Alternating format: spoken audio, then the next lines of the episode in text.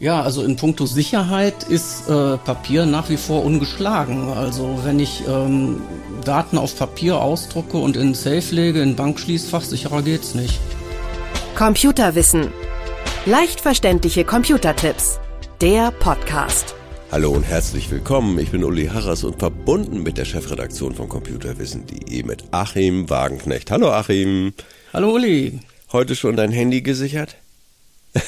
Oh, heute tatsächlich noch nicht, äh, stelle ich gerade fest. Ja, hast recht. Wir alle haben ein Handy in der Hosentasche. Und das funktioniert in der Regel auch wunderbar mittlerweile. Ja, aber wenn man überlegt, was da so alles drauf ist, man hat ja im Grunde jetzt fast sein komplettes Leben da drauf. Ne? So Fotos, ist es. Termine, Adressen. So ist es. Und dann je nachdem, wenn man noch so eine, so eine Pulsuhr hat, äh, Oh, oh, oh. Gesundheitsdaten sind auch Ja. noch drauf. Wenn das Ding ins Klon fällt, hat man ein Problem. hat man ein Riesenproblem. Und ähm, es ist schon günstig. Ich habe da jetzt Situationen im Bekanntenkreis, im Verwandtenkreis, uh, auch beim neuen Handy nebenbei bemerkt, das soll ja auch vorkommen.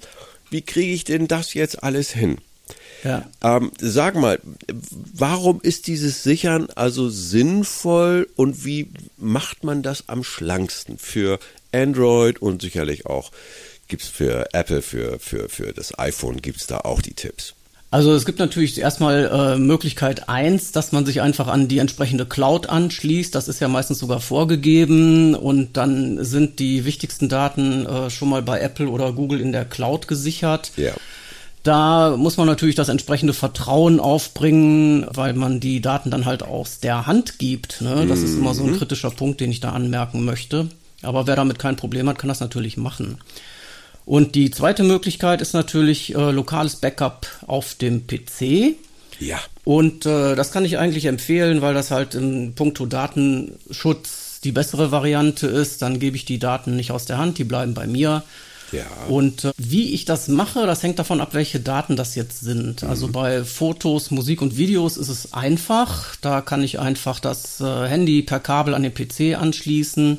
Dann muss ich eben auf dem Gerät freigeben, dass Ja. jetzt äh, Daten kopiert werden dürfen und dann kann ich die einfach mit dem Windows Explorer auf den PC rüberziehen.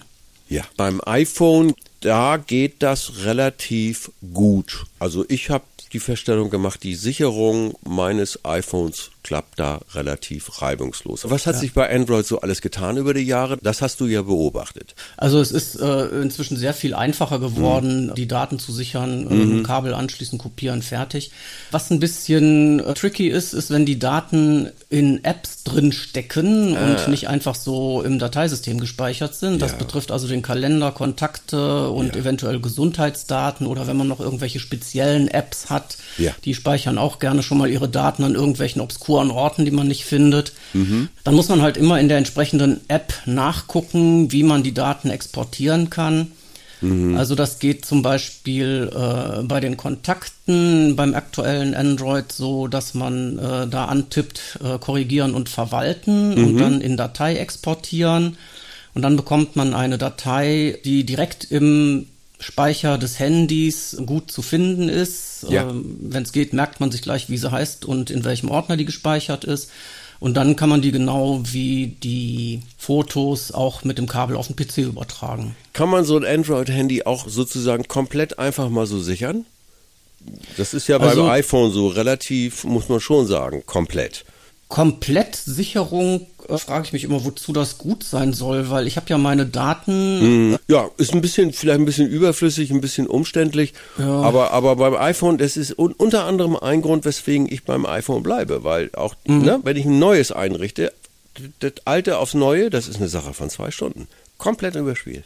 Ja, das ist so, wenn man die Sachen in der Cloud hat, wenn man auch bei Google sich mit einem Google-Konto, das muss man ja sowieso haben mit Android, wenn man da angemeldet ist und die Synchronisierung mit der Cloud freigegeben hat, dann funktioniert das bei Android genauso. Cool. Dann kann man auch da äh, die ganzen Kontakte und Kalenderdaten und alles direkt rüberziehen. Ja, also es gibt natürlich Fälle, wo welche sagen, ach, ich benutze das Handy wirklich nur zum Telefonieren.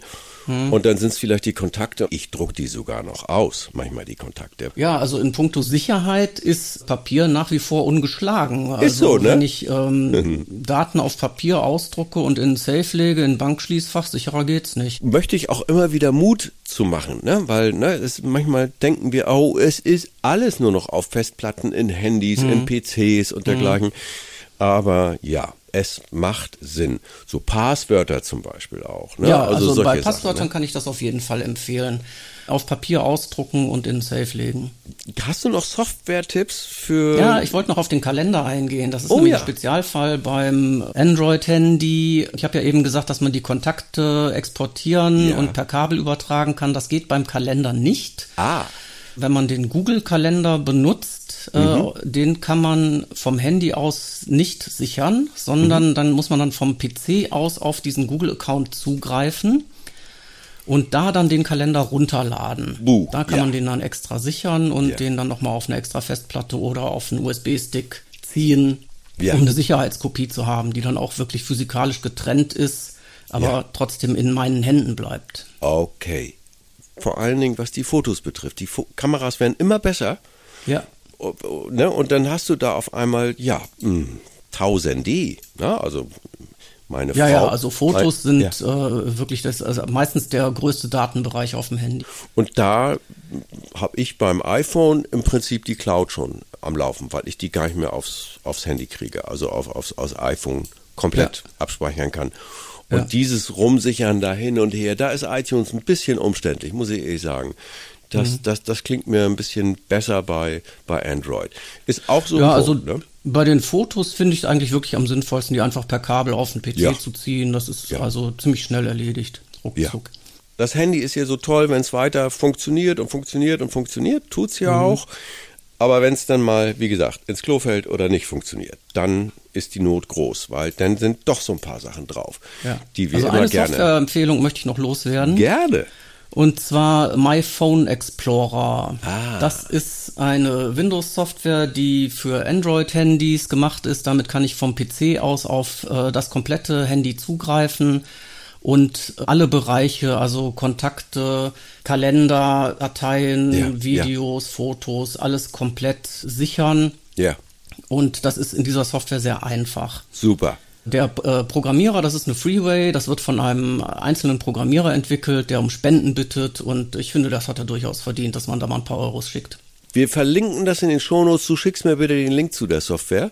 Mhm. Und in den Infos zu dieser Podcast-Folge findet ihr auch das sofort. Das war Achim Wagenknecht aus der Chefredaktion von computerwissen.de. Danke. Bis zum nächsten Mal. Tschüss. Computerwissen. Leicht verständliche Computertipps der Podcast.